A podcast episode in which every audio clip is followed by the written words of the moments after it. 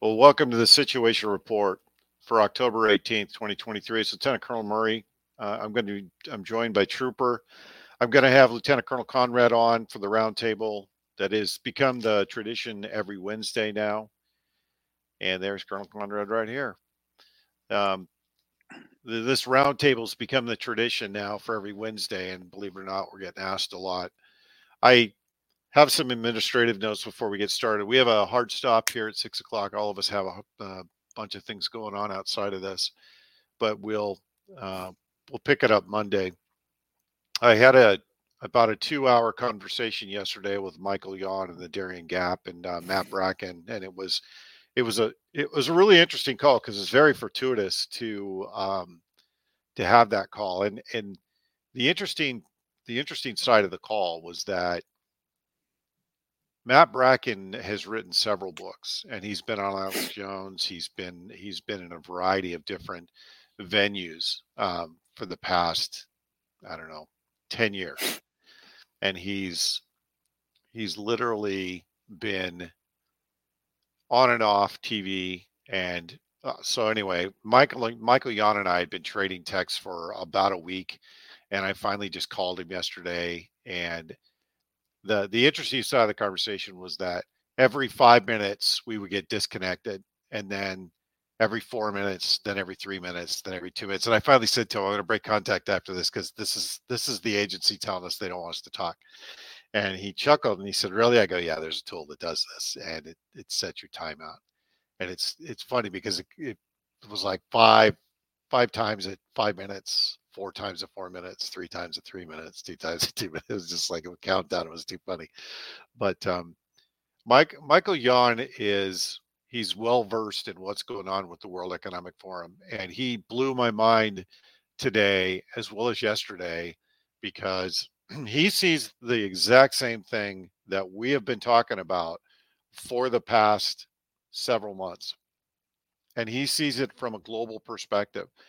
Two years ago, it's what, a year and a half ago, Troop, or two years ago, you did your threat analysis and you talked about how Panama Canal was a massive blunder for us to give up.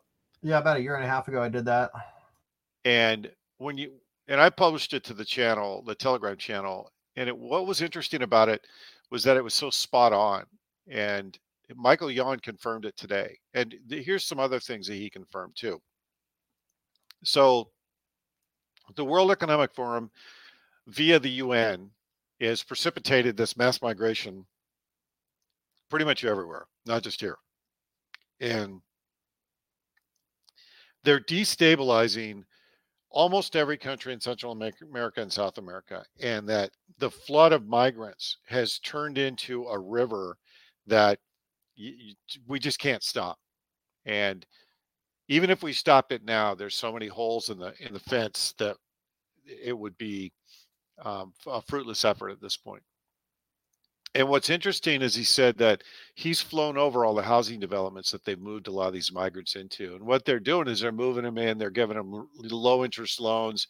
And then as soon as, you know, and they're paying them um, public assistance. So as soon as they don't make their payments, they take the house back. So they're screwing them just like they're screwing us, but they're, they're, they're double and triple screwing the illegals they're bringing across. Because they're bringing them across, they're telling them they're going to have this great life. They come across, they get about three to four months of subsistence, and then they get screwed. So they got screwed coming up here. They got screwed on the way here. Then they got screwed when they got here. Then they get double screwed when they get here because they think they're going to have this good deal, and it turns out they don't, which is interesting because I hadn't dug into that. And the, the other interesting thing he said was that they're flooding Pan, the Panama Canal area with migrants, and they're building roads in, and that the the The rail system between Antwerp and Shanghai is the same rail system they're going to put in from South America up to North America. They're building the geographic economic zones that I talked about for three years now, that this is the end state they want to reach. And then he talked about the, the number of military-age males and Chinese regulars that are coming across. We had that discussion. So I'll post the interview tomorrow so you get a chance to listen to it. I suggest you listen to it because it's it's about an hour. It's very, very, very in-depth. And we just scratched the surface. Um, but the other thing that he sees too is that you know, there's no way out of Kinetic now, and we're not making it to twenty-four. Both of them, literally both he and Matt Bracken said that exactly the same time last night when we were talking on the phone, that there's no way out now. And look, we're not a captured operation. Washington, D C is a captured operation. The state, some of the states are captured operations, but we as a country are not a, ca- a, a we're not a captured operation. And their plan is not going to succeed. Let me say it again. Their plan is not going to succeed. I've I've been through this a number of times, but he does confirm that the Chinese and the World Economic Forum are working together. And I, you've heard me talk about marriages of convenience. And what always happens in a marriage of convenience between thieves? Somebody tries to screw somebody else over, and that's usually where things go sideways. We haven't seen that yet because they're still doing the logistics of building all this network of trade routes to all the key, the, the key trade zones in both Europe and North America. So they're still busy doing that, and they're still busy institutionalizing the movement of people um, around the around the world into the U S. Either way it goes, communists are good at infiltration. They're good at intelligence gathering. They're good at disinformation, but they suck at complex operations. And at some point, this will get, trip them up. But here's the other piece too.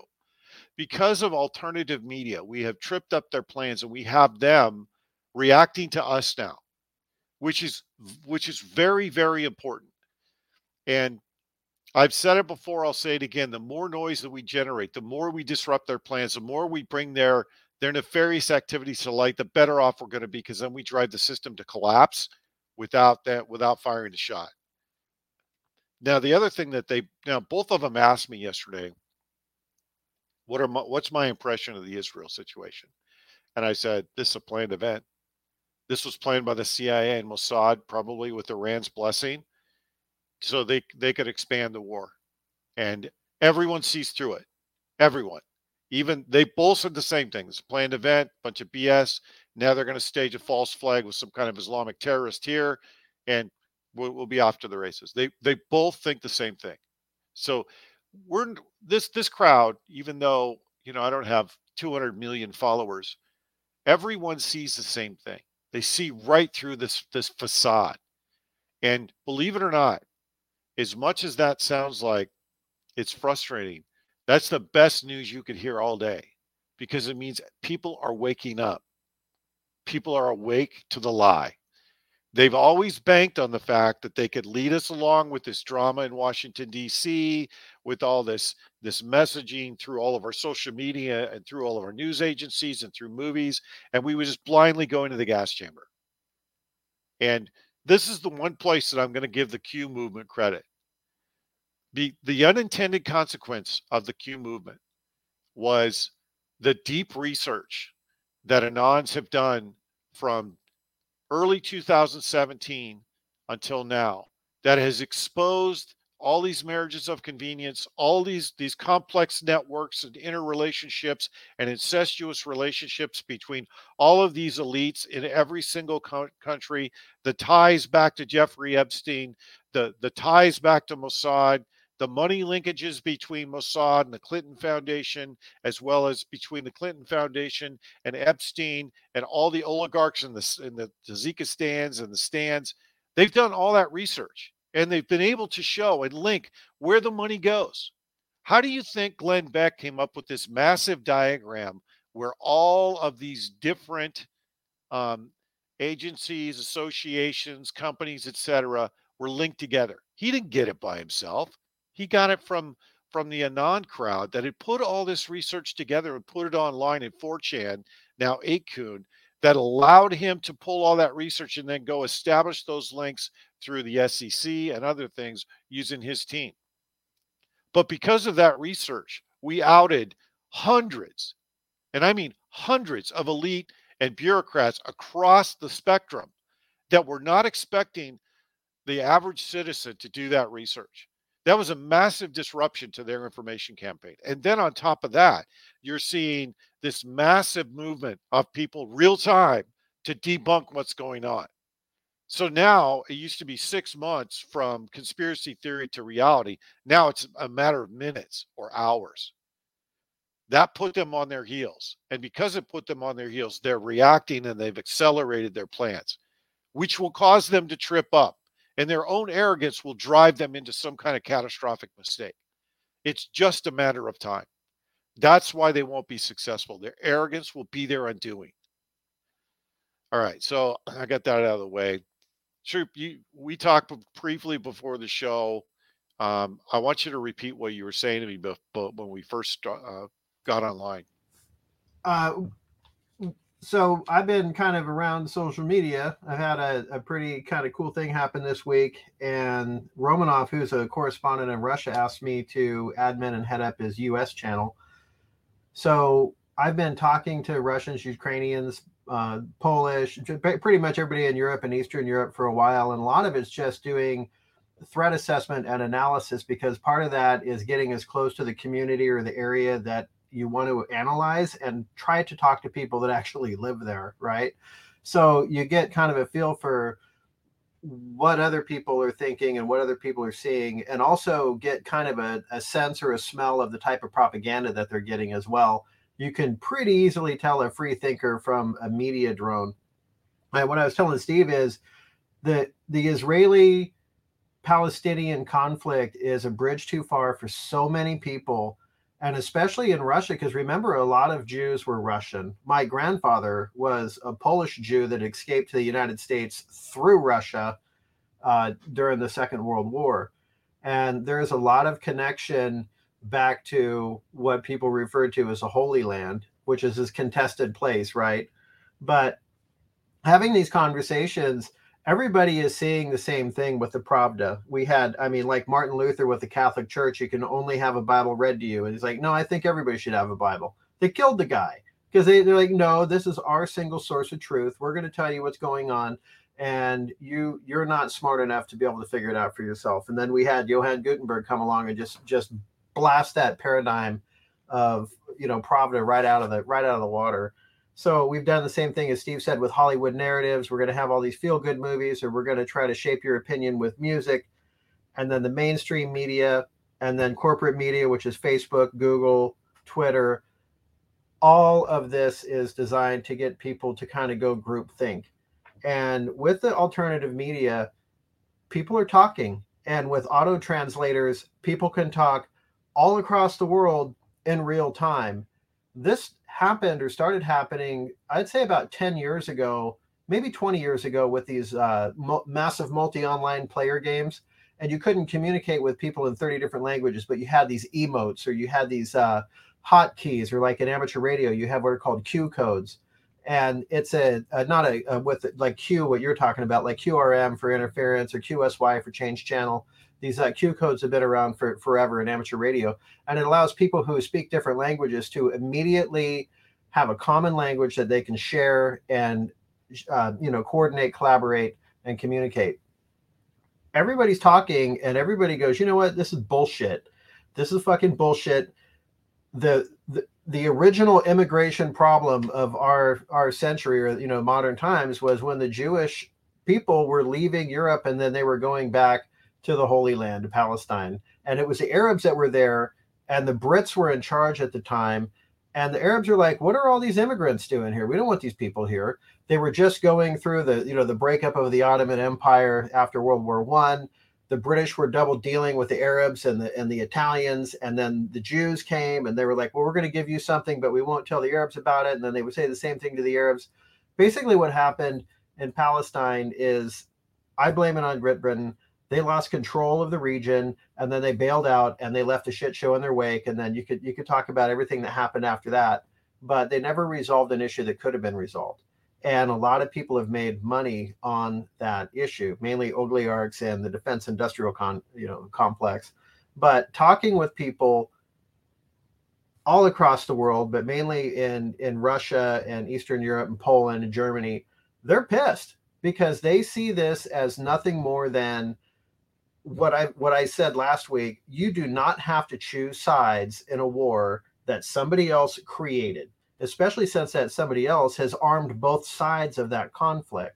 And that somebody else has fomented and, and ginned up all of the angst on both sides of that conflict. And people are seeing it. And people are saying, you know what? Maybe if you give Israel less weapons, they would have worked out their shit.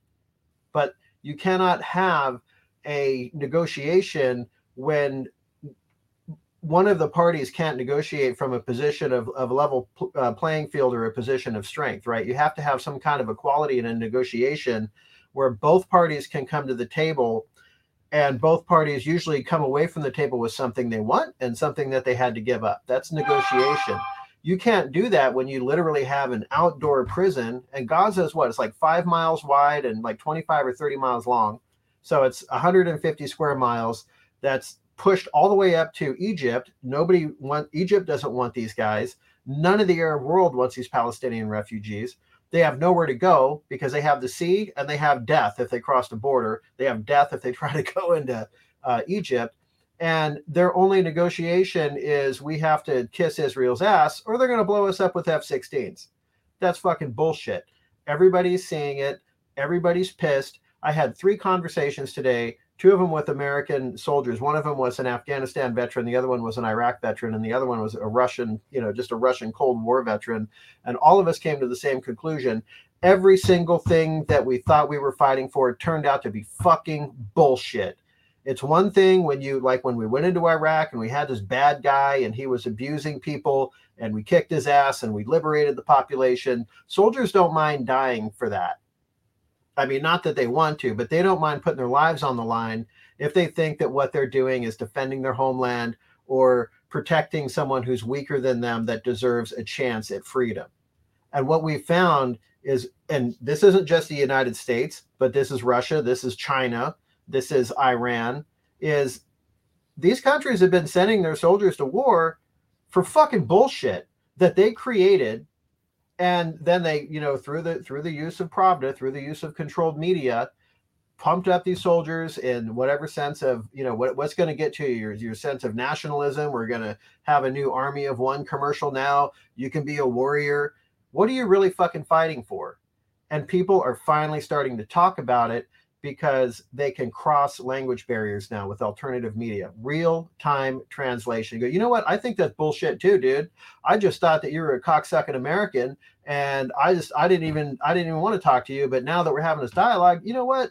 You're seeing a lot of the same things I'm seeing, and then all well, of a sudden people start joining the conversation. That's happening globally. This is the power of of empathy. It's the power of crossing the out. It's the power of a human connection. This is why I've been saying it.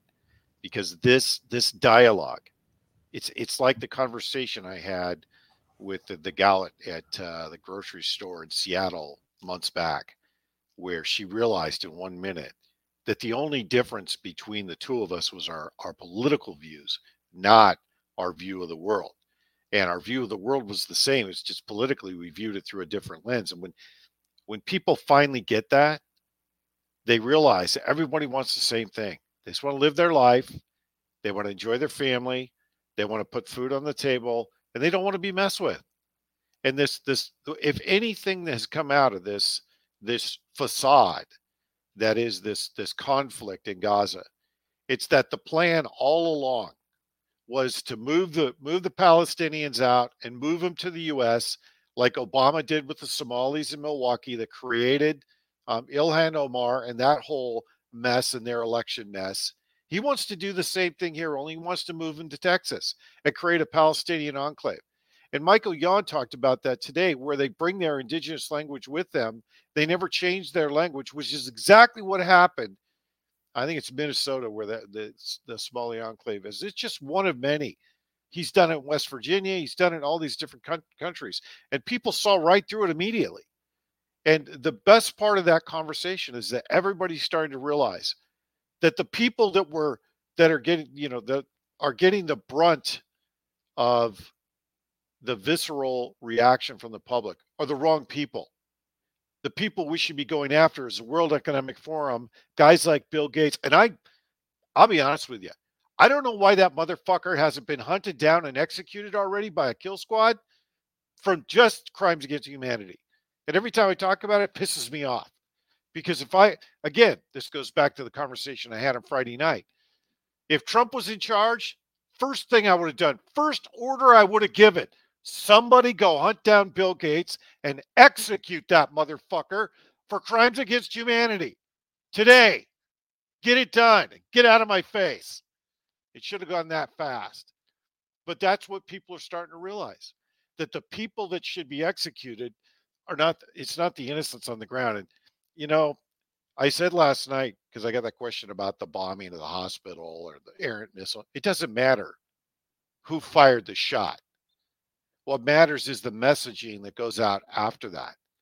And first it was a bomb, then there was the J D M sound, then there was the, the errant rocket video. It doesn't matter.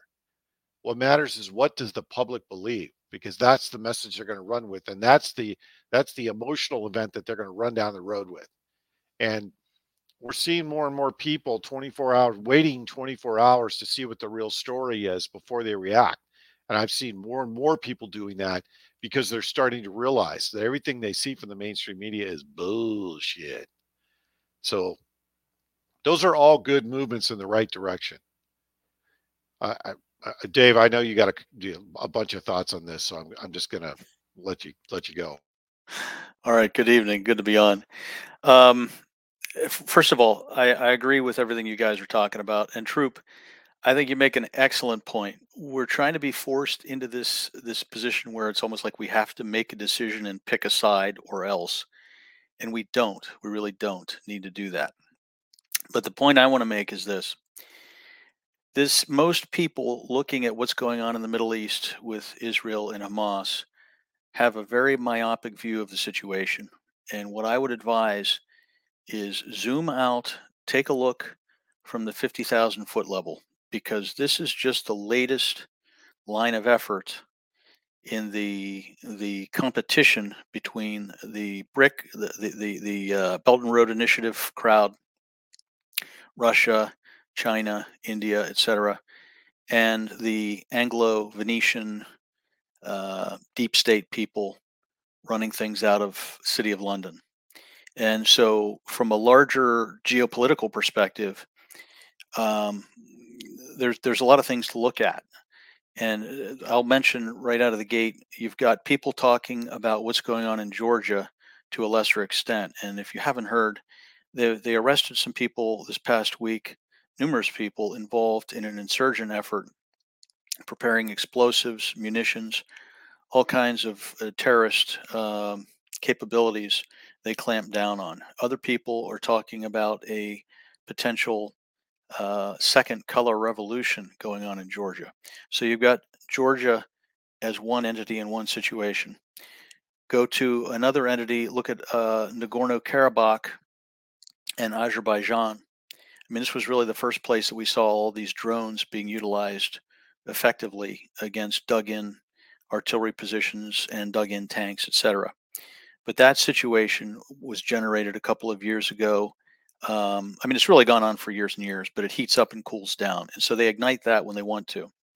Then you have the major infrastructure deals that are going on. And this is really at the heart of the situation. You've got the north-south road that China and Russia, India, and fourteen other countries are collaborating on. You have this central belt of, of uh, energy Uh, energy systems. Well, for example, uh, natural gas and uh, and oil all around the Caspian Basin. So, uh, and then you look off the coast of Gaza. There was a large oil discovery made recently. Uh, a number of other places. There's a lot of fossil fuels um, available within that particular region.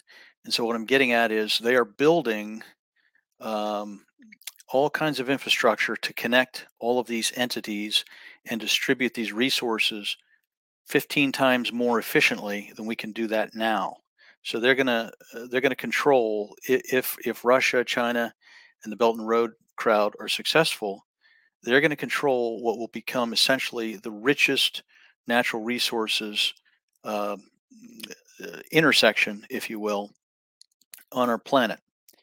And so when we take a look at what's going on in, uh, and I'm talking about high-speed rail, I'm talking about waterways, I'm talking about highways. And incidentally, all of that infrastructure is not just extending in the Middle East and over to the east, but critically will reach down into the heart of Africa. And so you'll see a number of nations climbing on board in Africa itself. So in terms of uh, geopolitical uh, influence and uh, uh, lines of communication and, and greater power base, you see a lot of things with the potential to change. Now, in the face of this, what do we see? We see the globalists trying to fight this tooth and nail, and they have successfully for about fifteen years. This has been an on-again, off-again type this, of effort. This is where I disagree with you, because they are working hand-in-hand with the Chinese in South America and Central America. I, I, th- I think there's areas where they cooperate, and I think there's areas where they don't.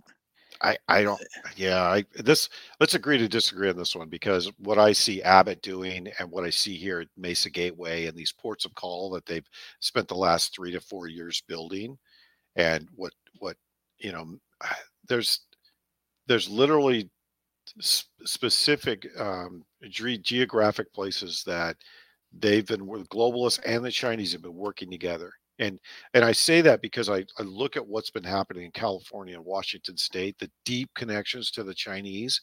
I mean, Gavin Newsom is a globalist tied to the World Economic Forum, but he's working hand in hand with China to build these these mega ports in San Francisco. I, and, I agree. I, under, I understand, and I understand the logic of what you're saying, but but we could also agree that one of the greatest fears that the globalists have is losing their dominion over the fossil fuels on this planet. I agree with that too. And, and if these efforts are successful, um, you're going to have Russia, India, and a number of other countries, not just China, um, that have a great deal more to say in that realm, a great deal more influence. And it's going to cut the legs out from under what has been uh, heretofore pretty much a, uh, a monopoly on the part of, of the Western powers that be.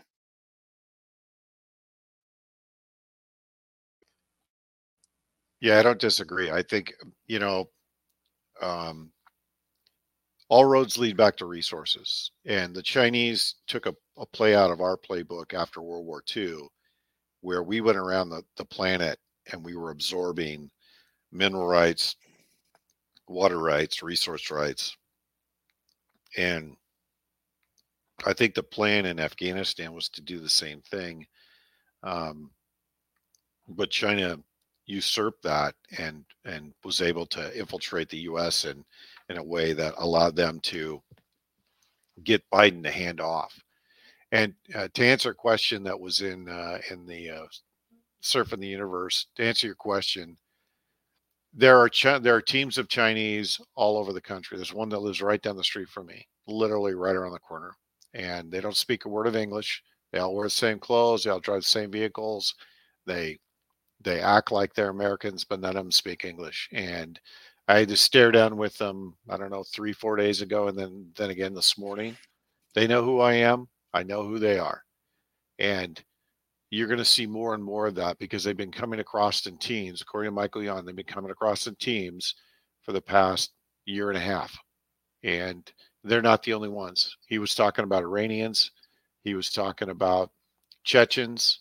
He was talking about a number of different nationalities that are coming across in teams. And they're all dressed the same when they when they get into Mexico. And then when they get to the border, there's a U N station in the border or a camp that issues them new clothes, new I D, and then they just walk across the border.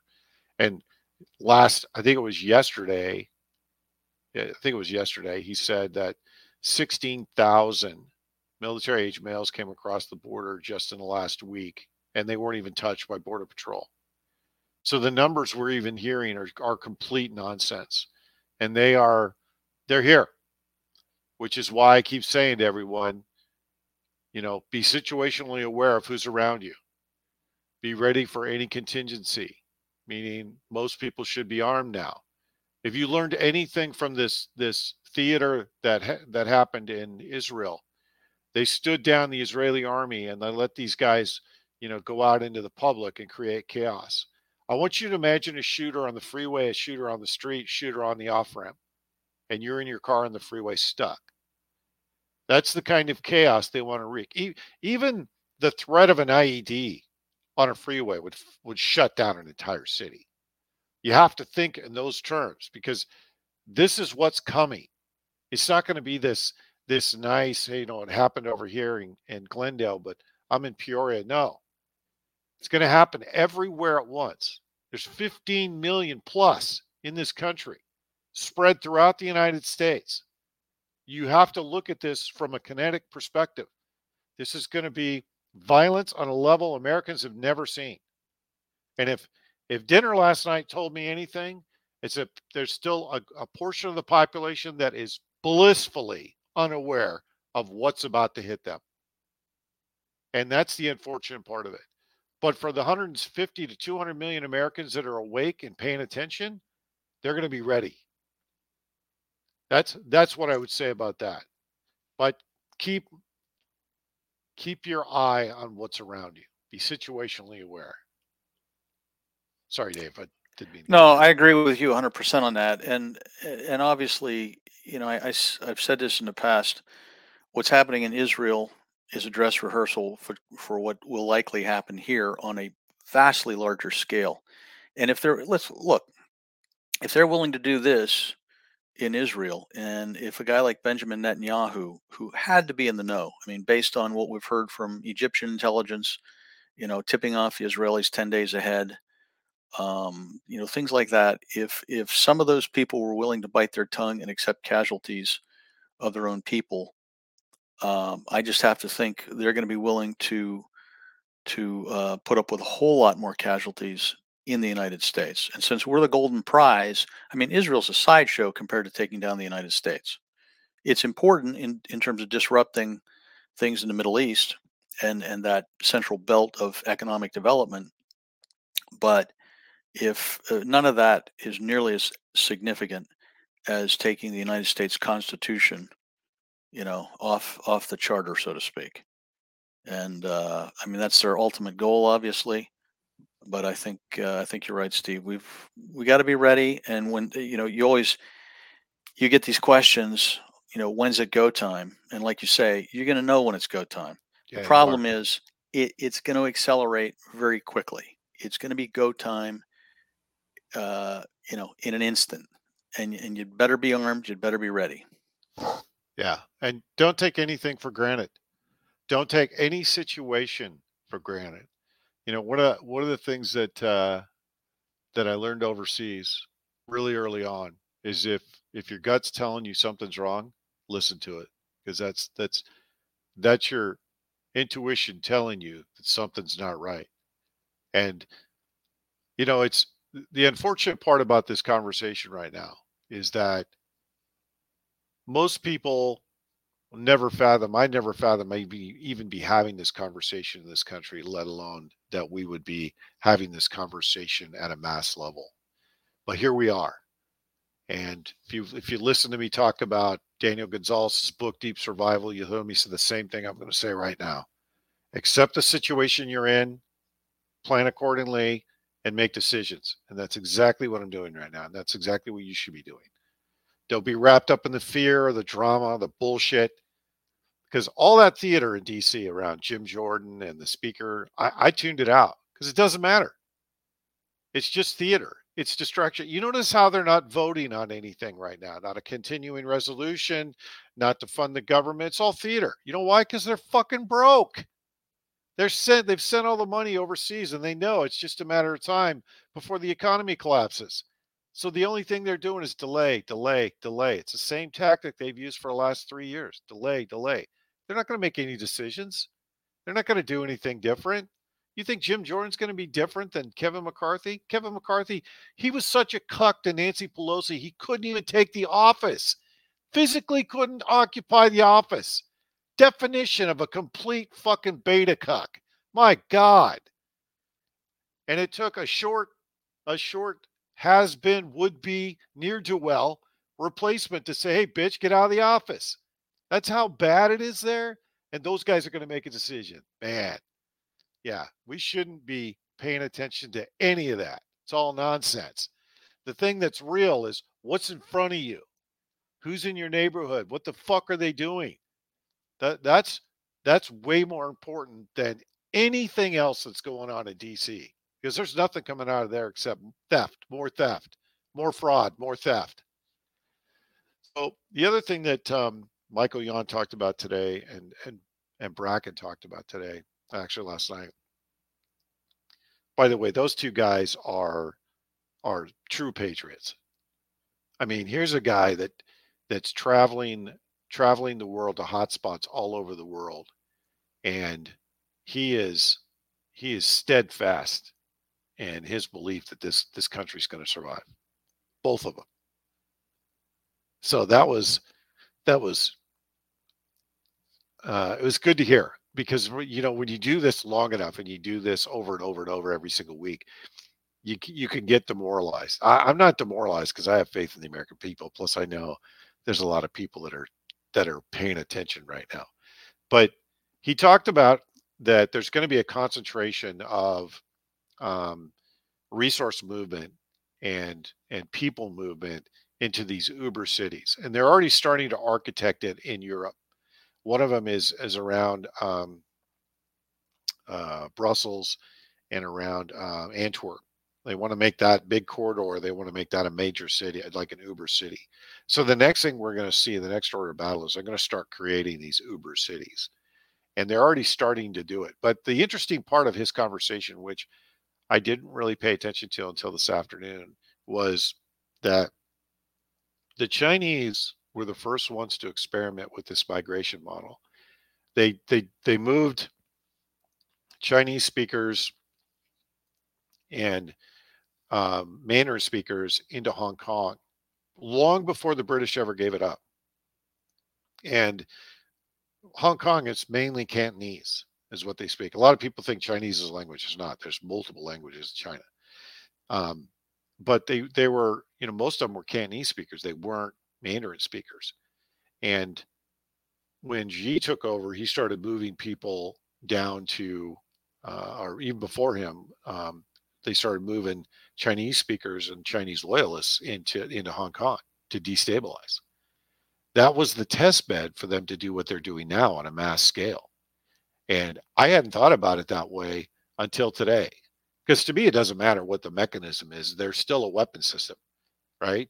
They de- the numbers destabilize. The numbers disrupt the logistics. The numbers disrupt the, the energy use. They disrupt all of our food production because they're consuming more. I mean, they, they, they're more than just moving into an area.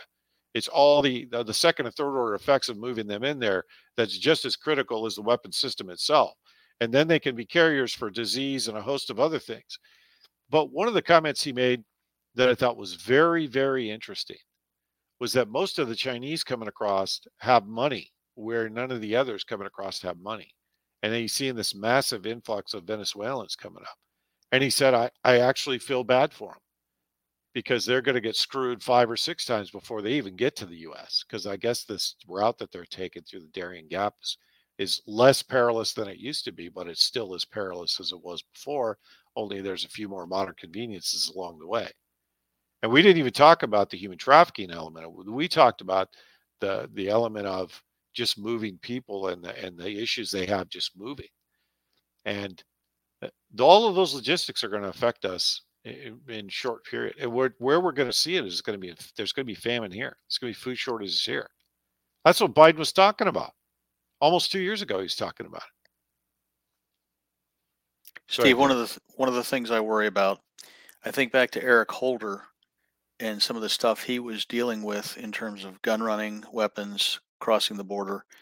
And I just think, oh my God, if if the Obama administration started uh with this plan, because they always plan in long range, very very far out, so how much how, how many assault rifles, how much ammunition, how much explosives, etc. could they have laid up in various uh, weapons caches throughout the country that nobody knows about because it's on private property and well secured?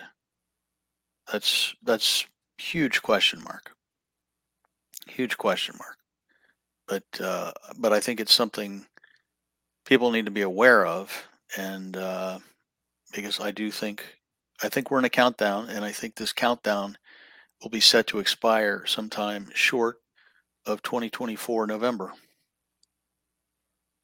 So I agree. I wholeheartedly agree. I, I, you know, the here's the interesting the interesting part of this conversation is is all of us are a little bit stuck right now because there's so many there's so many avenues we could go down to discuss, and the, the thing that um, and I see the chat blowing up with people talking about bug out bags. I know how you feel about that, um, troop, but um, the um, the the thing that I, I want people to realize is that you're hearing all this information, and it's a lot to take in. But what it shows is that the, the Chinese and the World Economic Forum, and the World Economic Forum is using the U N. I, I mean, Michael Yon, if you listen to the interview, he talks about U N camps, and um, he talks about what the U N's doing. And you have to look at the U N as a bunch of, of criminals that were legitimized and put into a legitimate business for the sake of the oligarchs to do their bidding. They're nothing more than that. They haven't been anything more than that for probably seventy years. They're they're the most corrupt organization on the planet. And I've worked with the U N several times. It's always been the same experience. Whoever's paying them the most money is the one that gets the loyalty and gets the attention. Everybody else gets shit on and they commit atrocities, and nobody gives a shit once they move into do peacekeeping. So the U N is just an extension of the World Economic Forum. At the same point, the World Economic Forum was a construct created by Henry Kissinger and the intelligence apparatus to do what they're doing right now to the to the behest of the, you know, the the elites in Europe and the elite, the banking elites here in the U S. And they're all working together in these loose relationships. So think of it as just one big snake that's got multiple disconnect points. The thing that we can do, and the thing that's important for us to be focused on, is to continue to disrupt the relationships in the chain so that eventually one of those relationships will fray and they'll start to fight amongst themselves. Because when, when that happens, the whole house of cards will come down. And we can't do anything about the fifteen million on the ground. We can't change that. We can't change the fact that at some point this will go kinetic because they're not going home. They're being funded by the U S government. The Chinese are being funded by the Chinese. And you're right, Dave. They they have weapons caches all over this country. They've been doing, they've been planning this for ten to twelve to twenty years. So assume that they have weapons. This is an armed camp. But I look at it this way. That's more weapons that we'll have and more ammo we'll have once we take it off of their dead bodies. So I'm not really worried about what they have and what they don't have. What I am worried about is the fact that people will be able to um, step back and work together, because I think that's going to be the most cr- critical component of that. And because they've infiltrated every single neighborhood on this, on this, you know, in this country, you're going to have to be very discerning about who you invite into your network, which is why I was saying that with the sphere of influence, you start with people you know you can trust and count on. And yeah, Anita, I got your, your email. A lot of those, some of those are prisons. Some of those, some of those don't exist anymore. I'm I'm looking for somebody who's actually taking a picture of one of these camps. That's that's what I'm looking for. Sorry, I was answering a question, but I, you know, the big picture right now is where we're at because nothing's kicked off, and and I think this. The plan with this Israel thing was to quickly escalate this and then bring Iran into the war. And that hasn't metastasized yet. And it may not metastasize for several weeks. I I was just reading a minute ago that they started ground operations into Gaza. So um, we'll see how that develops. But I'm glad to see that people are starting to wake up to the to the lies and the obfuscation, because that's a that's a massive move in the right direction. To, di- to not only disrupt their plans, but it completely dismantles all of their narratives. So, Anita, it's a couple years old. Um, Troop, one thing I want to talk about today is um, you were talking about the, you were asked to be an admin for this Russian channel. Can you talk through it and, and tell everybody what, what, what's, in, uh, what it's about? Because I think it's, this is a massively positive step.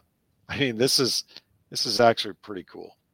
So uh, Romanov ninety-two is his handle on Telegram. He is he calls himself a correspondent, but essentially what Romanov does is he sets up first aid bags like combat medic bags, and he brings them out to the front And the guy's a total badass. He goes out there. He's filmed himself, you know, being shelled, being shot at, uh, working on casualties, and really also trying to humanize the conflict. The, the same thing I, I've been bitching about since the conflict started. So if the Ukrainians are wounded and they surrender, then they're showing, you know, the medics are coming in. They're treating the Ukrainians the same way they are with the Russians. And so we kind of bumped into each other because I'm doing the homeless medic thing, and we just kind of started talking, and he's read some of my threat analysis, which, as you guys know, has not been favorable to Russia, uh, you know, at times. And so him and his admin team looked at that and they're like, we're not really sure what really to, to do with you, but we want to do something with you. And then a couple of months went by and they approached me and they said, hey, we're going to start a, an English channel for uh, for Romanov Light, and we would like you to admin it and write content for it. And so I'm like, wow, that's cool. Well, I, you know, I, you know, I say some pretty salty shit from the hip, and they uh, they're okay with that. So Romanov was approached by basically the Russians Ministry of Truth last last week or the week before, and they basically said, hey, cool it, because as a co- uh, a correspondent and going out there and seeing the ground truth with the Russian soldiers, he uh, he picked out a, a commander from a rifle brigade, and I, I'm I'm going to kind of keep it at a high level, but he, he basically said, this guy fucking sucks. Uh, his men aren't being taken care of. The morale is shit. They're not getting what they need to fight the war. And, oh, there's a lot of crooked stuff going on, too. They're taking weapons. They're taking money. They're taking a lot of bullshit's going on. Uh, this guy sucks. So within a week of Romanov reporting that, this commander vanished. Like the, he just, whether he stepped down or he quit or he went AWOL or he got taken out, who knows? But basically, the you know the the the Russian army just removed him from his command, and it caught the ire of one of the Russian politicians, who now is working through the you know the, their own their own ministries and saying, hey, you need to shut the fuck up. You need to stop talking. You need to stop being critical of, of Mother Russia. It's the same thing that that Shlomo Kar, uh, Karmi in Israel is doing now, where he's trying to get the Israeli police to arrest Israelis that are speaking out against anything that that may uh, you know may question the narrative of Netanyahu. It's the same exact thing. So I write mainly about the, you know, not really geopolitical events, because I know that oligarchs are in charge of shit, and every man that's ever fought and died on a piece of land generally was fighting for somebody else's interests and not, you know, not their own homeland. But the the fact that everybody's waking up to that is what matters. So this channel, or this partnership uh, between Romanov and myself, is just basically my ability to write. And it's always a kind of a, an interesting thing when you see things that you write in English translated into Russian and then shared on the Russian channels. But uh, Romanov's following in Russia, he has several channels, and his main channel has uh, damn near a million followers. And his chat channel has about, I don't know, it's like over ten thousand active users. You could just go away and then come back, and there's there's ten thousand messages in the chat channel. So they're very active, very involved. And and you have to also realize that Telegram itself is essentially Russian Twitter. So it is it is the primary, one of the primary social media uh, platforms that's used in Russia. But the fact that we're getting that visibility, and the work that Steve Steve has done and I have done is is getting noticed, and we're starting to build these, these kind of, I don't want to say in the military sense, but these multinational coalitions of um, journalists and correspondents and people who are just asking questions, is scaring the shit out of the establishment. I just I posted a, a thing in uh, in Russian just a just a few uh, moments ago before the show about that. Is if you're asking questions and your own government is trying to silence you, you pretty much know who the enemy is at that point. And it pisses them off, because a lot of these social media platforms that we're developing now have a degree of anonymity, Uh, where you you can go out and you seek the truth, and you can go out and collaborate with other people, and you can go out and talk to people who live in other countries, and there's nothing that anybody can do about it. And you're seeing a lot of that translate into these massive protests that are occurring mainly in Europe, because they're better at protesting than we are. But in these organized protests that aren't Black Lives Matter movements, they're not violent um, you know, riots, but people who are, people who are just fucking pissed, and they're going, you know what? What you're telling us, government, Pravda, media, is bullshit. And we have finally attained a, a sense of self-awareness now that we can see the truth and the light through the, the, the trees of deception that all of the governments in the world have put put before us. And you're right, uh, Colonel Conrad, on there, two things can be true at once, uh, as far as the, the national interests of the, you know, the oligarchs and how they work with uh, with countries, and are they working with China? Are they not working with China? They could be double dealing with China. And people are seeing that too. And a good example of that is the Russia-China grain deal. I don't know if you guys saw that hit the hit the airwaves, but Russia and China just signed a, a multi-year, multi-billion dollar grain deal. And essentially, Russia is going to grow grain for China. China is going to provide material support, technology, personnel. Russia has an incredible amount of land. They don't necessarily need sunlight, and they don't need seasons anymore because they have unlimited energy, or the equivalent of it. And so you could have massive farms that are out in the middle of Siberia that are running twenty-four seven, three hundred sixty-five days a year, running on cheap Russian fuel. And you could generate massive abundant quantities of not just grains, but other types of nutritious, you know, fruits and vegetables and whatnot. Now, the greenhouse gas footprint of that, running generators or however they would they would power these massive greenhouses, that's inconsequential to them, right? Because only Americans and, and woke Europeans and Canadians give a shit about E S G or greenhouse greenhouse gases or, or whatever, right? As they as they kill us all off. But the Russians and Chin, uh, Chinese doing this deal right now is really starting to trigger a lot of questions for Russian and Chinese people, because the Chinese don't really see this as a good deal. They see this as a way that Russia could use in the future to force China to be subservient to Russia. Russia still has a, you know, it gives Russia more power and it gives China less power, and China doesn't want less power. So what does China have to offer Russia? And let's think about this ten, fifteen, twenty years from now. And as Colonel Conrad said, they were smart enough to start pushing into Africa. They were smart enough to start getting mineral leases in Afghanistan. They were smart enough to start building, you know, Belt and Road infrastructure and give Russia the things that Russia wants. So hopefully they'll keep the peace, but there's nothing to stop Russia from establishing their own relationships uh, globally as well. So, I, and I would like your thought on that, uh, Dave, because it's, It's it's an it's an interesting bedfellows, considering that Russia and China share a huge border, and they're both primarily leading you know leading this uh, the BRICS uh, consortium of countries right now against the United States.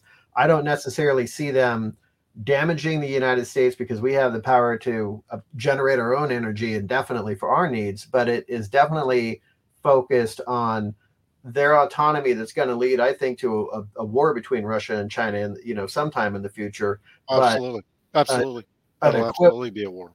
An equivalent focus that what what they what they are both looking for right now is the enemy of my enemy is my friend, and they both want to marginalize the United States.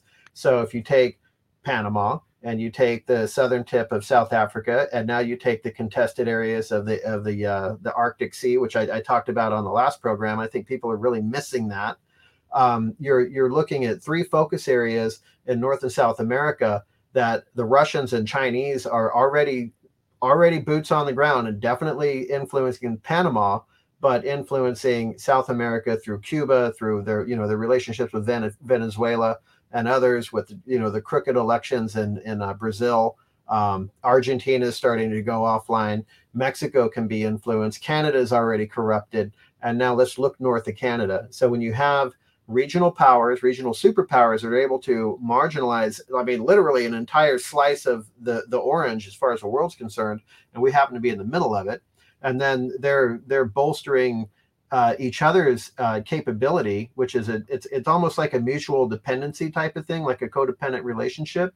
But they have a lot of extremely powerful, extremely well thought out, scholarly, strategic planning going into what they're doing. And then we have a fucking dotard in charge over here. So that's that's where I see um, our next ten to fifteen years, not not resuming our superpower status, but figuring out how to unfuck ourselves to the point where we can at least work from becoming a, uh, a, a depreciated regional power, which is probably what we're going to be at the end of this, and then working back to some degree of uh, dominance. And that degree of dominance from from everything that I'm seeing and everything I'm analyzing is essentially having a three-polar world when we come out of this. Well, remember, you go back to the nineteen sixties, the inter-Asian border between Russia and China was was a hot combat zone. You had sentries being taken out periodically. You had probing patrols and things like that. It was a very dangerous place. But as Steve points out, you know, marriages marriages of convenience do occur. And, you know, go back to to the idea that these people are going to leverage advantages with with other countries, regardless of how they feel about them, if it provides them with with an advantage in a given uh, in a given realm. And then on top of that, we, we have to remember, go back to pawns in the game. You know, you think back to Adolf Hitler, and his original relationship that the oligarchs had set up for him was was one where he was the junior partner to uh, Great Britain. And what happened was there was a transition because the German military became much more efficient with their use of blitzkrieg, um, the fact that they became industrialized at the right time, the type of weaponry they had, and, and most of all, their ability to employ, employ it on a large scale. And I say that again simply because we have not seen that in, in the Russian army or the Ukrainian army. But uh, the point I'm making is this. We've got we've got to keep in mind that the situation is always fluid, always dynamic, and always able to change if one of those nations uh, sees an opportunity. And so if China at one level is working with, with Russia in developing uh, these Arctic sea lanes and some of this, this north-south uh highway lines of communication in in uh in the Caspian Sea Basin area, then they're going to proceed, because if they can oversee those areas, it gives them influence. And you know, look at the United States Navy. United States Navy has exercised more influence than anyone on the planet, because we've controlled all of the sea lanes of communications literally for the last three quarters of a century, and that's part of what they're seeking to do. So, you know, China might very well be happy to be in lockstep with Russia on certain things, and be in lockstep in doing things that diminish the United States, its chief global economic competitor, uh, and doing so with people in the deep state, but pivot on a dime if if they see other opportunities for them to excel, very much in the way that Adolf Hitler determined, hey, I don't need to be the junior partner here. I can I can take advantage of the situation and change and, the whole equation. And I and I would add to that, Dave, that China is a net importer of almost everything. They their their natural resource level is they, they offer cheap labor, you know, mass production. Part of us getting back on our feet is going to be bringing production back here, and our the ability to go from resource to yep. finished product in yep. one go here. And you know, to answer the question on the illegals, because I've my my phone's been blown up too, is the illegals are here to stay. We're not going to deport them. A lot of them are going to die in the conflict that's ahead. Some of them will become members of our society. What we need to get back to is what Russia's doing right now. If you go to Russia and you want to be a Russian citizen, you basically have less than twelve months to learn Russian, to be fluent in Russian history, because there's an exam. You fail the exam, you're out. We used to do that here. We used to force people to take legitimate tests on American history and integrate to American society. We have to get back to doing that. And Go civics. Ahead, yeah, and civ- well, we have to teach civics, and that means we have to fire and execute all the communists that are in our education system. But part of us getting back to a place where we have we have things that Uh, people want to come here for is we have to get back to a, a you know, society that's based on a belief system and, and ideology. And that's, you know, I want to circle back to something you said, Tripp, because I think this is a very salient point for everybody to pay attention to. A Russian national asked an American to run the English-speaking version of his channel to spread the word about what he's doing as a medic. That is the that is the elite's worst fucking fear right there. Collaboration among the masses on on things that affect people and their ability to manipulate and control people.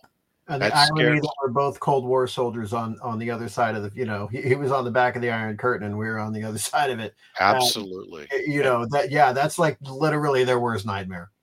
Well, and like, and literally um, my conversation with Daniel Estulin, former K G B agent, we both said the same thing. Nobody's going to sign up for this bullshit. The reason why we're seeing mass migration, especially from South America, Central America, and impoverished nations is they see opportunity here still. And they, they, they, like, if you're Venezuelan, you have nothing to lose because there is nothing in that country except starvation, death, and unemployment. So they're coming here on, on the guise and hopes that they're going to have a land, a land of opportunity. What we need to do as a country is pick leaders that can articulate a thought, that can build plans and coalitions, that can lead the country. And it's good. People are going to be pissed when I say this, but Trump's good at a lot of things, but Trump's not that guy to lead people. He's going to be the guy that gets us back on our feet. We need somebody after Trump. This is, this is something that most people don't think about. What happens after Trump? It's not DeSantis. It's not Nikki Haley. I hope she gets shot long before that ever happens for treason.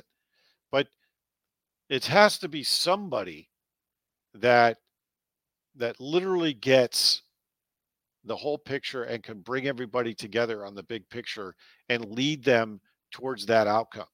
Because you have to bring all the people that have been imported in this country, the people that are in this country, and move them in a direction where they're all working together.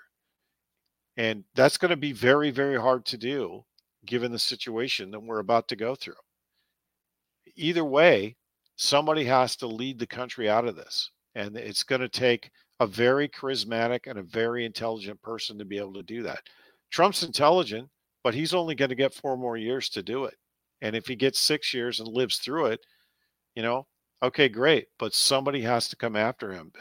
We have to stop this myopic view of the next three to four or two years. We need to start looking at ten to twenty years. It's going to take ten to fifteen years to unwind all the shit that these people have done in the last two years. And then once we unwind all of that, and we're unwinding our education system and all of our institutions and rebuilding all our institutions, we're going to have to bring industry back to this country to where we produce things other than weapons. We have to turn um, tank production into, into farm production. We have to get back to that. We never did that after World War Two. We just kept this juggernaut of the defense industrial complex, and we never transitioned from a wartime economy. We just stayed in a wartime economy for another fifty years. We have to transition out of this. So, in fact, part of the vitriol you're seeing across the planet is not, it's not for the fact that there, there's yet another war. It's people want to get back to a, to a normal life and get away from this war footing and this crisis management. And more importantly, the world is sick of these despotic, tyrannical, middle management dictators that they put in place all over the planet. That's what they want to do more of. People are like, we're not doing this anymore. We we we we listened to your bullshit. We tried your bullshit. Now we're going to do something else. The only thing missing from this entire situation is the catalyst that unites the planet and they go after the leadership. That day is coming. I'm telling you, it's coming. Steve, one of the dynamics we have to keep in mind, and I agree with you in terms of leadership, we do need to look much further ahead. But one of the dynamics we need to keep in mind is that we're going to need to decentralize, that is, diminish the role of central government. A lot of these large institutions and things like this that were never envisioned in the Constitution, the Frankenstein state, so to speak, has to be diminished and demantled, or uh, uh, dismantled, excuse me. And so this is a bit of a contradictory situation because you're going to want local leadership at the state level. We're going to be a much stronger nation. You're always talking about, you know, sphere of influence, line of sight. We're going to be a much stronger nation if we go back to the original vision uh, and how, how the nation was under the founders with individual states, because the, the level of corruption that always happens when you get these super strong centralized uh, entities is just, it's too great for most people to resist. You know, George Washington, uh, you know, turned down essentially being royalty and, and maintained his presidency in a somewhat diminished status. And and King George recognized him and said he truly is, you know, the greatest man on the planet if he could resist that. And so finding someone that can tie together the various states, um, and as you say, be charismatic and excellent in the strategic leadership role, uh, but not be so overwhelming um, that that they they uh, bring too many resources too close to themselves, and we generate the same situation that got us in this in this uh, circumstance to begin with. Yeah, it's got to be it's people a- rooted in selfless service. That's like, you know, people have, have said to me, you know, you should run for office. I'm like, first of all, I'm not a politician. I could never be the president of the United States. Now, Secretary of Defense, absolutely. And I guarantee you that everybody at D O D would be scared, scared shitless when I showed up, because it would be it would be an ass kicking for the next two years until we got back to a war footing and we had a military that was strong and trained, and we had Army leadership and we had, you know, Marine leadership that were focused on combat and developing combat skills, not this nonsense that we have now. And finding that right person, I think, is going to be extremely, extremely important. And it can't come from the, the part of the, the other problem we have in finding that leader is that we have an establishment that hates the American public. We have to get rid of all these people. These people have to be completely stripped of their wealth. They have to be, they have to be um, pushed into oblivion in one way, shape, or form. And I, and I know I'm talking very draconian, but the establishment that we have in place right now, especially the elite in the Republican Party, if we're going to stick with a two-party system, they all have to go. They hate the base. You can't have a party and bring leadership forward when you have this system that's so corrupt that you can't put anybody that's that's worth their, you know, worth their salt in front of the American public because they're so heavily manipulated and controlled. That whole system of control has to be completely dismantled. And I, that's going to take probably ten years to do it. And we need an interim leader in that time that can lead the country that is just like George Washington, doesn't want that power. I mean, the, the fundamental way we operate under the Constitution has to change. Constitution doesn't have to change, but we as a society have to change. All those, those, you know, C F Rs and those those um, rules and those regulations that have been put in place, especially in the last ten years since Obama's been around, all of that has to be dismantled, especially the E P A. The E P A is trying to literally regulate water filters so they can fucking control the water supply. That ha- all that, all of those regulations, all those rules, like the A T F, all those things need to go away. You can't. You can't put somebody in there that doesn't have the stones and doesn't have the charisma to influence people why these are good decisions. And it's going to, you know, politics is messy and, and diplomacy is messy. It takes a long time. It's very, it's very disjointed, but the deal-making situation we have now, that can't survive. That has to die. Because the deal making that we've been doing since the early sixties has, has led us to oblivion, and it's led to this this uber elite of basically Roman citizens that think they're better than everybody else, and and we literally look like the Roman Empire right now, just before its collapse. It's amazing the parallels. But you see where we're going with that, right? I'll bet long winded, but we're. We're, we have to put somebody in transition after Trump that can get us through that hump without wanting to stay and be the the emperor, because that's really what would, you know, we're in that Washington moment again. At least that's the way I see it, given our current situation. I don't know. Am I crazy? No, I think I think you're spot on. It's going to take. Well, go back to what Benjamin Franklin said. You know, when he talked about the characteristics of of what they were trying to achieve, and he said, you know, a republic if you can keep it. He also admonished people that you have to have uh, you have to have citizens of strong moral character. Yep. People interested in doing the right thing, in learning the right things if they didn't know the right things. And, you know, responsible citizenship is what I'm talking about. And, you know, when you take a look at the nature of our country right now, it seems like a pretty enormous stretch, in my opinion. Um, well, I think part of that's education, right? Our, the, the millennials and the, the Gen Xers and, and some of the Gen Zs, they've never really learned the history of this country. And and I'm sure that there's, and, and every time I say this, I get this this flood of traffic about all of our history is bullshit. We have to get to the bottom of what what our real history is, what really transpired from seventeen seventy-six until now that's that's real, that hasn't been, you know, doctored or or obfuscated or rewritten. We have to get to that level. And that's going to take time to get there, but we still have to teach. We have to teach civics. We have to, because that's the, that's the basis for people understanding what a republic is. Most people think we're a democracy. I, I had this discussion uh, about two weeks ago with somebody that said, we live in a democracy. I'm like, you're a no. fucking moron. We live in a constitutional republic. You don't even know Correct. What the fuck that means. Go read Correct. A book. God. It's it's my well, like I said last night at dinner, I was shocked at how many people are blissfully unaware and stupid. But you know, that's just the population that's that wants to be back to normal, and they'll go back to normal at any cost to preserve the system that they were comfortable with. I I, I firmly believe that what's ahead of us is going to make us a, a way stronger country than we started out as. Because look, after World War Two, we had a we had a you know, a couple of million people come back to society after the, seeing the worst things ever.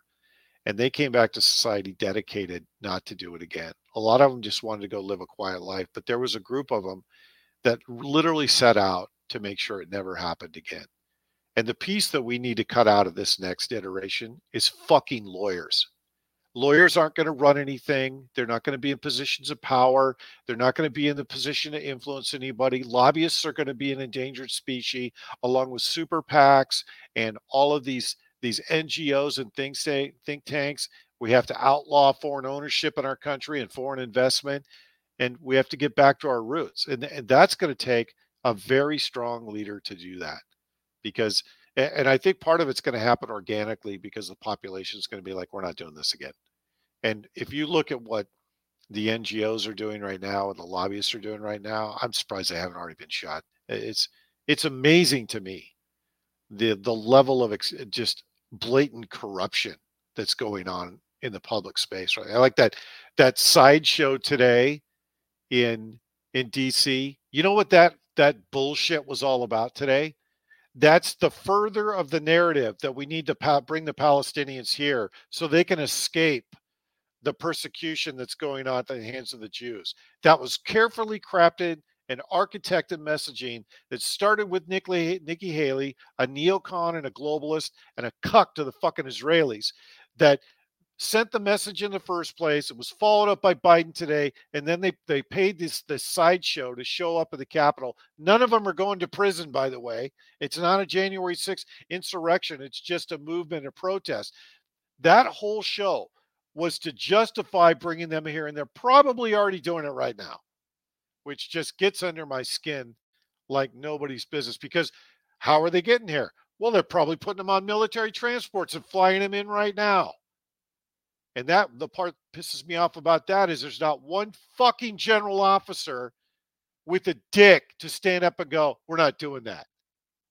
Oh, God, it just it, I'm just you, incensed over it. You saw the King of Jordan stand up yesterday and say, no, no, we're not letting them come here. We're not letting them, you know, go into Egypt. We're not letting them go other places in the Middle East. Nobody wants them. Nobody wants them. Well, you got to ask your question, and you have to ask the question: why doesn't anybody in the Arab world want them? This is the this is the hypocrisy of the whole thing, right? Everybody hates the Palestinians, but they all use them as a mechanism and a justification to do their their stupidity. But then when it comes time for them to take ownership for it, uh, no, we can't do that. It's it, the whole thing is just a it's a sideshow to bring the Palestinians here. That's all this was about in the first place. Not to mention to start a wider war. I you know it's, it's the the first the first time I heard about him. The, the first comment that came out of my mouth is they're going to level Gaza and they're going to move. They're going to relocate every one of them, and that's what's going to happen. Some of them go to the West Bank, but a preponderance of them will come here. I think it's one point four million people there. Well, one point four minus what, two thousand now, so one point three nine eight eight eight. So it's it's stupid. It's just it, the whole thing is just a facade to bring them here, and you know that's twenty million people they brought into the country, and you know who's behind that? I can tell you exactly who's behind that. Barry, Barry is the guy that architected this and stole this from the Chinese, and I just can't wait till he's tried for treason. Him and Brennan. Yeah, this whole thing reeks of, of Iran and and Barry. That's that's how I see it. And Mossad knew about it. They allowed it to happen. They don't. They don't care how many Palestinians they burn in the process to get it done. That's that's the game. So anyway, and I know you got other thoughts on that. Well, I don't know how much Barry actually controls at this point. I think he's been marginalized to some degree. But by the same token, you know, you have to ask yourself who's actually driving things. And I, I think the answer to that question is essentially people that we don't know, we wouldn't recognize, uh, sitting in very secure places on high. And, you know, one of the other things we have to ask ourselves is what's, what's the long-term plans that are in effect right now? What's the intermediate plans that we're seeing, uh, you know, being rolled out, and, and what's the short-term goals that are, that are being driven towards, uh, right in our face? It's it's obviously going to take some massive structural changes institutionally within this country um, to correct the situation. I mean, you, the entire educational apparatus is dominated by liberals. So how do you change that? How do you balance out uh, and, and get an equal number of conservatives who are willing to tell the truth into those institutions of higher education? Well, I think and, the first way you do that is you get rid of the school boards, you get rid of you get rid of the state school superintendents, and you get rid of the state school apparatus, and then you dismantle the federal apparatus, because they, they've used they've weaponized that to get rid of any conservatives in the system and push them out through parochial uh, mechanisms. And It's it's worked effectively in the last two years. And then the school boards were the buffer to keep all of these these gay trans agendas in place. All of that needs to be dismantled. It needs to be district by district, and the districts don't can't be talking to each other and collaborating. But more importantly, there shouldn't be anybody like Bill Gates injecting anything into the system, which is where all of this started. The real transition is when he he started. Because remember, Gates was in education first, then he got into pharmaceuticals, now he's in food production. The, everything that motherfucker touches turns into a complete quagmire. But the other thing that needs to go is the the union and the, the way teachers are brought into um, tenure, because that whole process is, it's just criminal, because it's a, it, what it promotes is a popularity contest and, you know, groupthink, and all of those mechanisms for keeping teachers in, in positions once they get tenure, and that parochial school system, all of that needs to be completely fucking dismantled. And then on top of that, teachers need to be paid a living wage, so they're enticed to, to go do that work. That's the other part of the problem, is the wages are so, you know, a new teacher makes twenty or thirty grand a year. You can't live on that in this in this economy. No, and and we need to take a look. You're talk what you're talking about is essentially grades, you know, K through twelve, and I agree in essence to what you're saying. But what I'm what I'm getting at is how do we how do we build the infrastructure? How do we build the the uh, population of conservative professors in institutions of higher education? Because they we already have not... exist. We just need to bring them back and let them build a system that promotes and and rewards people for, um, you know, teaching the, the, the right things the right way. Because you think got... there's that many conservative professors out there? Because we've been, you know, three generations where that's that's been discouraged. I, you know, I, I know a lot of I know a lot of guys that are like you and I that did a career and want to go and do education. I know a lot of guys that are conservative that would that would do it right now. Most of them have, and that's the other thing too, is we can do away with this requirement that you have to be a fucking P H D to go teach college. That's the stupidest thing I've ever heard. And what does a professor do anyway? They they teach one or two classes a day. And then they go write papers and, dis, you know, they write papers and, and articles to stay, quote unquote, relevant. That we need to change the entire structure of that. Most of them have come out of, most of them came out of their primary education. They went to college, then they went to got their master's, then they got their P H D, then they started teaching. Most of them haven't done shit. Most of them don't know how to do shit. Most they of live them, on they live on publish or perish. Oh, absolutely, and that's their whole their whole exist. They They haven't, this is, and this is why I've said so many times on my sit reps that you never let an academic, you never put an academic in charge of anything operational because it becomes a clusterfuck in less than six seconds because they don't know how to do anything. Most of the academics in the education system have never done anything.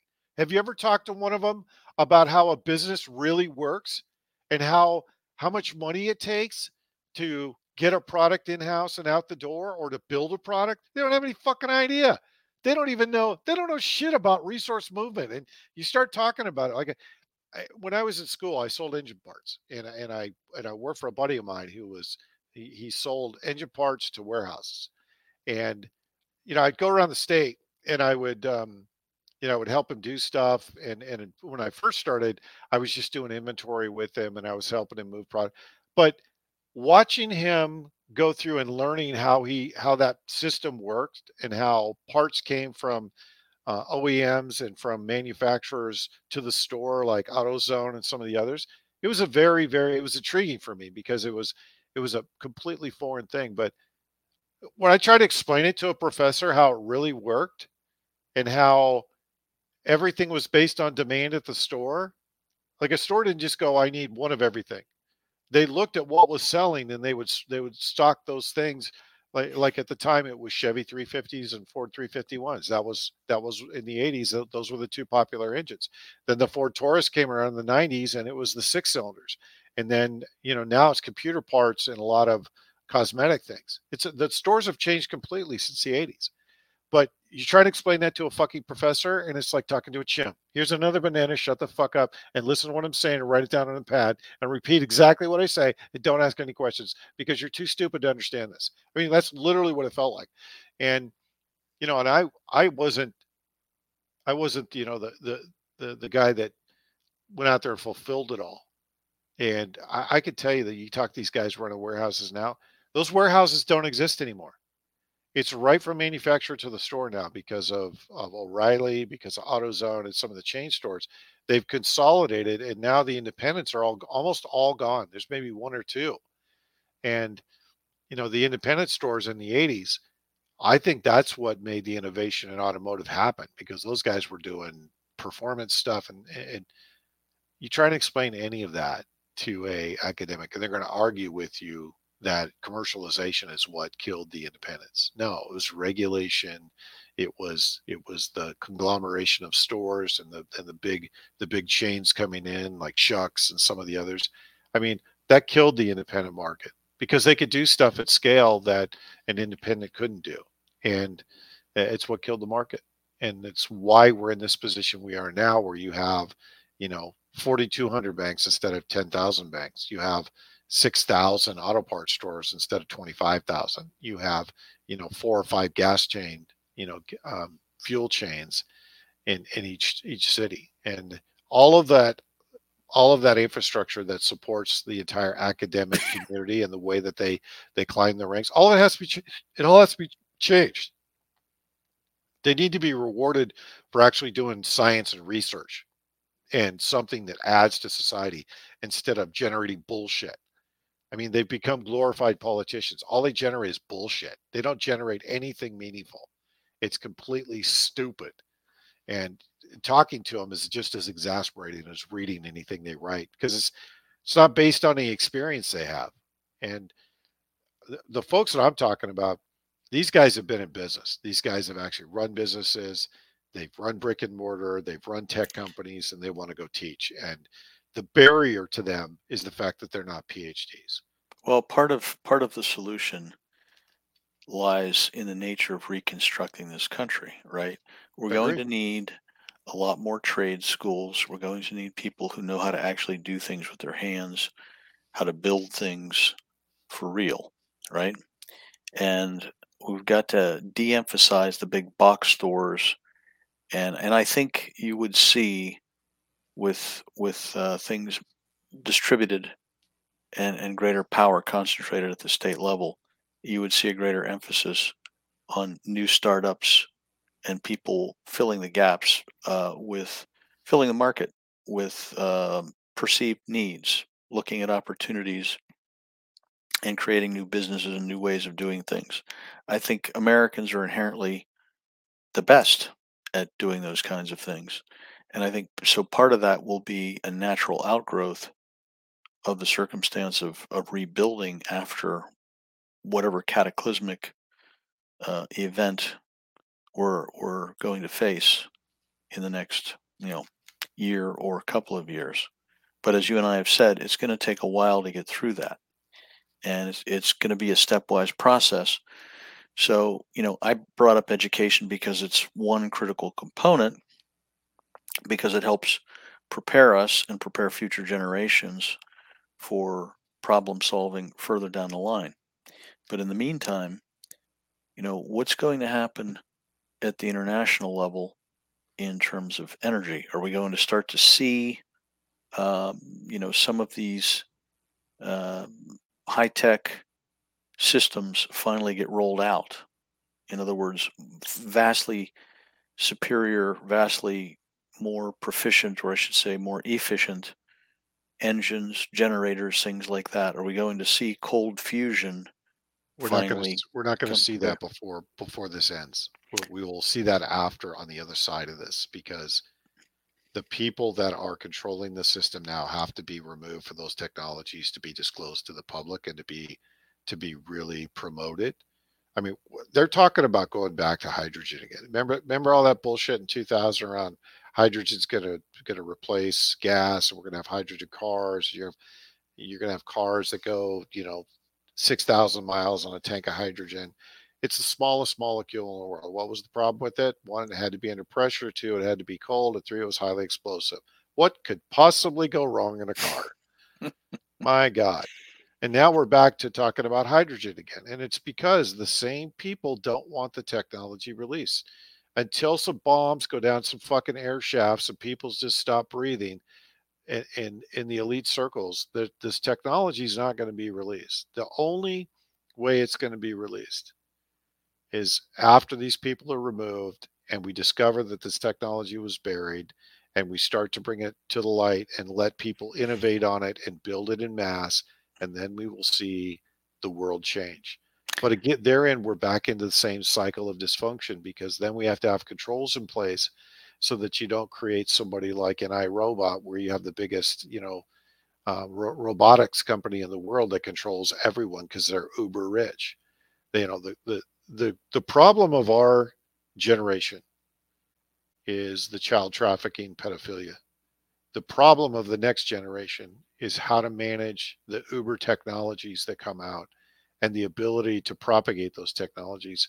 And at the same time, they're going to have to solve the political, ethnic, religious, and cultural differences across the planet, because you cannot take this shit to space. You just cannot. And I, you know, if somebody is, if you have a, a species that can travel across the, you know, universes to get to the, the, the planet, I guarantee you they don't have any of the same nonsense that we have going on in our planet. And if we want to put our best foot forward once these technologies are released, we're going to have to solve all those problems all at once. And that's, that's beyond you and ours, you and you and my lifespan. We may see the tech, but I doubt we're going to be able to influence how it's implemented. No, I, I agree, but I do think there will be a lot of surprises. I think when you take a look, for example, at the field of medicine alone, you're going to see the emergence of of treatments and uh, medications and other things that are, uh, instead of being perverted for use against us, um, adapting, let's just say the system needs to adapt a posture of problem solving with outstanding diagnostic capabilities. Today, the entire medical community is, is boiled down to a business model. Yeah. And it's it's actually for, for several years, it's been more difficult to get into dental school than to get into medical school. And I'm told this by a, a friend of mine that's a, been a you know dental school professor. And so uh, why is that? Well, it's the market shaping things, because the insurance industry has made things much less lucrative for the individual physicians, uh, really skilled people that used to have to compete to get into cardiac surgery, uh, you know, programs, um, no longer, well, they're not, they're, they're having a hard time getting people into those chairs. They've got more chairs available in programs than they've got applicants in, in many cases. And so, you know, you're seeing a degradation uh, from the best and brightest to, uh, you know, more or less mediocrity, if you will. Yeah. And so the market, the market drives a great many, many aspects of this. Unfortunately, you know, what we've well, seen. Some of that's regulatory too, right? We have to dismantle all these bullshit regulations that have prevented innovation and prevented um, growth in those sectors, right? And the other side of it is we have to solve the healthcare problem once and for all too, because the insurance companies are what killed the healthcare, you know, turned the healthcare industry into a business and turned it into a for-profit situation. We have to, it's like education, we have to fundamentally look at it a different way in order to solve that problem. And there's just, I, I, this is where I think there's not enough doctors in the system right now that can step back, because I, I can tell you I'm in the healthcare industry right now, and I've literally been been dealing with A I situations and A I companies for the last three months because healthcare providers are expensive, and you know, in the in the radiology and imaging space, it it takes it's throughput.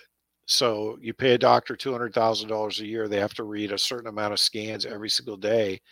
And that number increases every single day. And there's only so much human eyes can do for so many hours before you start making mistakes. A I can, can do that twenty-four seven and reduce the cost and be operating twenty-four seven, whereas a doctor can't be. So, you know, A I, and the danger of A I too is misreads, errors, et cetera. And, you know, we have to fundamentally look at the way we structure healthcare in the future, not just from a, a doctor education practice standpoint and, and profit motive, but we have to look at it from the perspective of what what problem are we trying to solve? Because I, I think the other part of the technology that's been hidden is, you know, the cure for cancer. I think it's been out there for years. I think there's been a lot of engineered and either biologically or biochemistry engineered human ailments. I think there's ailments that come out of the food chain. I think I think germ theory in and, as, in and of itself is going to go away in the next five years. And I think you'll see a fundamental shift just from that. Well, it's interesting you mentioned that. I just finished a book called Bitten, and it was essentially written by uh, an author who was a you know professional writer, but she and her husband had suffered tremendously with Lyme's disease, and all of that was was uh, uh, something that generated out of uh, something of all of that was something generated out of uh, you know Fort Detrick, Maryland, essentially. And the irony to it was that Russia had paid off some of these people apparently, and that they had uh, you know got their own forms of Lyme disease, weaponized that, and made it even worse. So if you get Lyme disease over in Russia, it's even worse than you know health-wise than in the States. So there's a lot of there's a lot of things we've got to untangle and and hopefully clean up, not just in the United States but internationally. Yeah, but I think we need to lead the way. We need we need to be the the ones that and and I want to clarify something before this, you know, people go viral with this too. We're not talking about reforming capitalism. We're talking about reforming the institution of medicine so it's centered on patient care and it's centered on um, helping people and restoring the Hippocratic Oath, not this abomination of what we have now. And by the, by the way, the, the Hippocratic, I just, I don't mean to interrupt you, but from what I was told, the Hippocratic Oath hasn't been given since, uh, or administered at, at med school graduation since like twenty eleven. Think about that. Again, another Obama fucking action. That's all of this is a plan. All of this, all of this is a plan. I'm waiting for the truth to come out that Barry was the true Manchurian candidate. I'm waiting for it because he was. Of course. People are saying Biden is, but no, it's fucking Barry. And I want to see that motherfucker swing from a rope. And I, I want to see him. I want to see him and Big Mike called out for all the damage they did in the eight years they were in office, because they did a ton of damage. And I, I could, I promise it's been a long day and I, I could go on a dozen different rants right now. That sideshow in Congress today just pissed me off to no end because I see right through it exactly what it is. Bunch of paid actors show up, all of the all of the congressmen and the legislator running around, oh my God, it's another insurrection. A bunch of drama queens, plays to the press. The Americans buy into it. Yeah, we need to save the Palestinians. We need to bring them here. Only problem is, like, most Americans are like, fuck them. We're not bringing them here. We don't want them here. We got enough people that have been brought in. But that's the game, and it, it just pisses me off. So I, I, I any final thoughts? Because I know we're over an hour and a half, and I try and keep this an hour and a half. It goes quick now, doesn't it? Like so much yeah, going on. There is so much going on, and and here's the funny thing. Uh, I've talked to several people just in the last week alone, and it's almost like preaching to the choir. Um, and these are not people you would necessarily expect to be aware of things, and yet more and more people, which is a great thing, are becoming aware. And uh, you don't have to explain as many things to to a lot of folks. Uh, these are these are often ordinary folks, but they're very much aware that uh, we're on the verge of a real turning point and some very bad things. And uh, like you like to point out, uh, people can feel it, and things are things are potentially going to accelerate. So uh, get get ready, because it's going to come out as fast. Yeah. And uh, granted, I haven't talked to, to Lee Merritt. I I did an interview yesterday with Shrita Starr um, that I'm going to post probably tomorrow. I did an interview today with Michael Yon that I'm going to post tomorrow. So I get, when I get some cycles to to reach out, I will. I, what I still got, what I, group was he? What group was he? In, in I think he was S F, but I don't know what group and what his area of specialty was. He was. He told me today, and I can't remember. That's what happens when you spend all day doing this. Um, as soon as I'm sure, as soon as I get off of this, I'll remember. So let me answer the question on T-shirts before we we uh, call tonight. I I got a ton of of God. I got a ton of mail on T-shirts. My God, talk about opening Pandora's Pandora's Pandora Pandora's box. But now I can't even speak. Um, here's my intent with the T-shirts. Um, Troop and I talked about it. Um, what I really want to do with this is I want to create uh, a storefront so that anything we make from the T-shirts goes right to Troop's five oh one c or five oh three c for helping the homeless. I, I don't have any interest in making money in this. There's some logistics behind it. I don't know what it looks like yet, but um, and and I've got um, my artist kid working on putting together um, the the design for the shirts. So we're already working on it, but it's going to probably be another week or two before we get that sorted, because I want to make sure that we're funneling money to troops uh, to troops cause, because I think that's that's where our efforts should be right now. And uh, the other thing is is that um, about I got asked this, so let me ask and let me let me answer this question too. Um, about a year ago, Captain uh, Captain Keschel handed me a, a challenge coin that he had done up for his his stuff he was doing with the elections, and um, I had a coin made up about I don't know six months ago, and I've only handed it out to a limited limited group of people.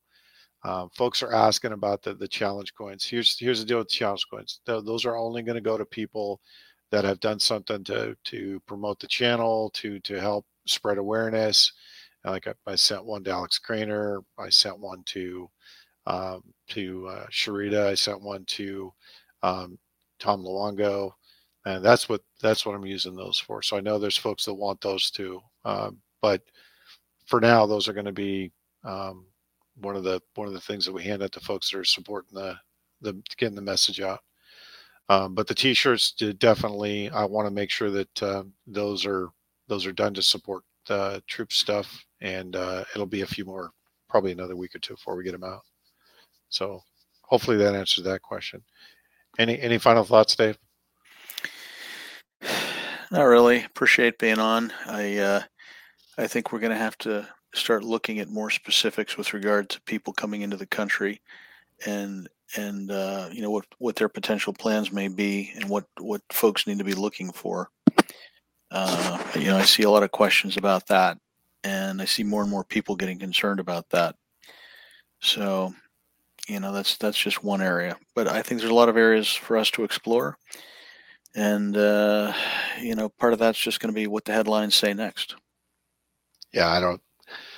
Yeah, I think it's going to be it's good. It's, it's only going to increase in tempo and in intensity over the next the next two weeks. But I'll, I'll say this, to everyone, lose the fear. Don't be afraid. Just be aware. Don't. Don't get don't get wrapped up in this shouldn't be happening. Get wrapped up in this is happening. This is what I'm going to do. That's that's where you start. And let's start there and move move forward with that. And remember, we're going to win this fight. I don't know why I say that.